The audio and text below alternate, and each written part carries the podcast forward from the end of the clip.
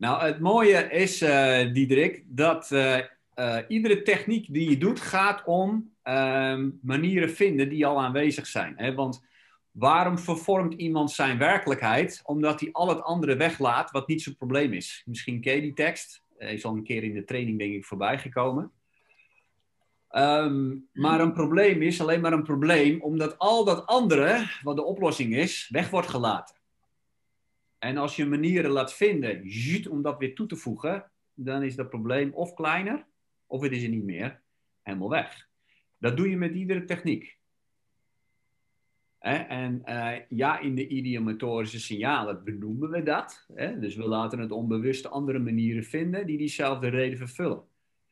Maar andere manieren vinden, dat doe je ook uh, in een fastfobia, in een regressie, uh, in integral eye movement therapy, in een heleboel technieken doe je dat. Hè? Dus de perceptie, joep, die wordt veranderd. Waarom? Omdat er heel veel dingen in één keer aan toegevoegd worden. Dingen nou, waar je nooit over nagedacht. Dus dat is puur een frame. Hè? Dus uh, de een twee drie succesmethode heeft veelal te maken met hoe frame je ieder, iedere sessie. En natuurlijk heeft een cliënt een bepaald doel nodig waar hij naartoe gaat. He, dus daarom is mijn framing, nou in de eerste sessie laat je je onbewuste andere manieren vinden.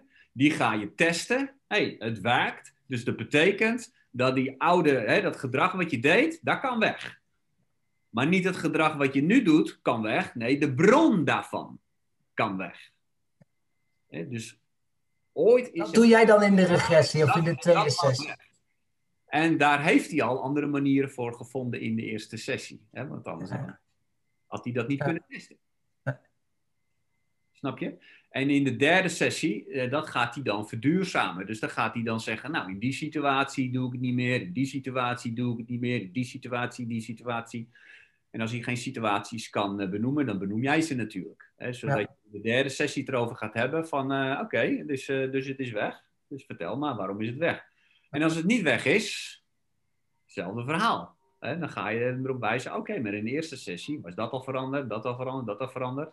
Wat heb je inmiddels dan gedaan? Dus ga je het erover hebben. En dan kan het uh, zijn dat iemand hercreëert. Hè, vrije wil is dat je kunt bedenken wat je wil. Ik wil gewoon uh, opnieuw een uh, fobie bedenken. Toch? Als je dat leuk vindt, dan doe je dat gewoon. Ja, ik uh, vind fobieën lekker, om heel lekker in die angst te zitten, dan doe je dat gewoon. Maar de eerste sessie, tweede sessie, was het weg. Want dat heb je getest. Dat hij de derde sessie weer iets hebt terug laten komen, is vrije wil. Dus ik ga je onderzoeken, oké, okay, wat is hier aan de hand? He, want je hebt al die manieren. Dat kan een klant niet ontkennen.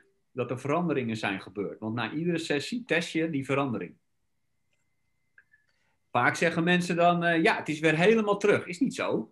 Ze hebben het hergecreëerd. En dat is prima dat ze dat kunnen. Hè? Vrije wil. Het is niet zo dat jij die wil hebt uitgeschakeld. Stel je krijgt iemand met hondenangst. Dan is, zijn die drie sessies die gaan over om van de hondenangst af te komen. Maar kijk, wat hoe bij ons ook soms wordt geframed in de opleiding, is dat je eigenlijk in één sessie uh, met I M S iets ook al helemaal kan weghalen. Ik, ik begrijp wat zat natuurlijk aan liggen en wat het is en dergelijke. Dus dat bedoel ik een beetje van, joh, frame jij het altijd dat die drie sessies over dat ene probleem gaan? Kijk, als iemand een burn-out heeft, begrijp ik, is veel breder en wolliger, kunnen allerlei dingen bij hebben. Maar als je echt één concreet iets hebt, doe je dan toch drie sessies over dat ene concrete? Of zeg je, ja, dat is gewoon weg naar de I M S. Helemaal, met wordt er al nou al. Het interessante is dat een klant die komt met iets en dat is niet het werkelijke probleem. Nee. Dat is het symptoom. Ja, ja. Alleen, uh, dat weet jij. Want dat kun je vertellen. Hè? Je kunt vertellen, nou, uh, oké, okay, je bent bang voor honden. Dat is niet het werkelijke probleem. Nou, dat gelooft hij natuurlijk niet. Die zegt, ja, wow, uh, je, heb jij mijn angst? Dat is hartstikke erg. Nee, klopt. Ja, ja. Uh, maar jij weet, oké. Okay, het zou kunnen dat het met een hond te maken heeft. Het zou kunnen dat het ook met, met iets anders te maken heeft. Ja. He, dus de eerste sessie gaat het misschien nog over die honden aan. Ja, ja. De tweede sessie, uh, dan gaat het misschien over iets anders. En de derde sessie, ja, dan weet die persoon, oh ja, het had, had helemaal niet met die hond te maken. He, dus uh, ik hou dat altijd in, uh, in het midden. Oké, okay, klant zegt, dit is mijn klacht. Oké, okay, dat neem ik voor kennisgeving aan. En dan, we zullen wel zien of dat klopt. Ja. Oké. Okay. Snap je? Want als die ja. klant werkelijk wist wat het was, dan had hij het waarschijnlijk al lang al opgelost. Maar dat, ja.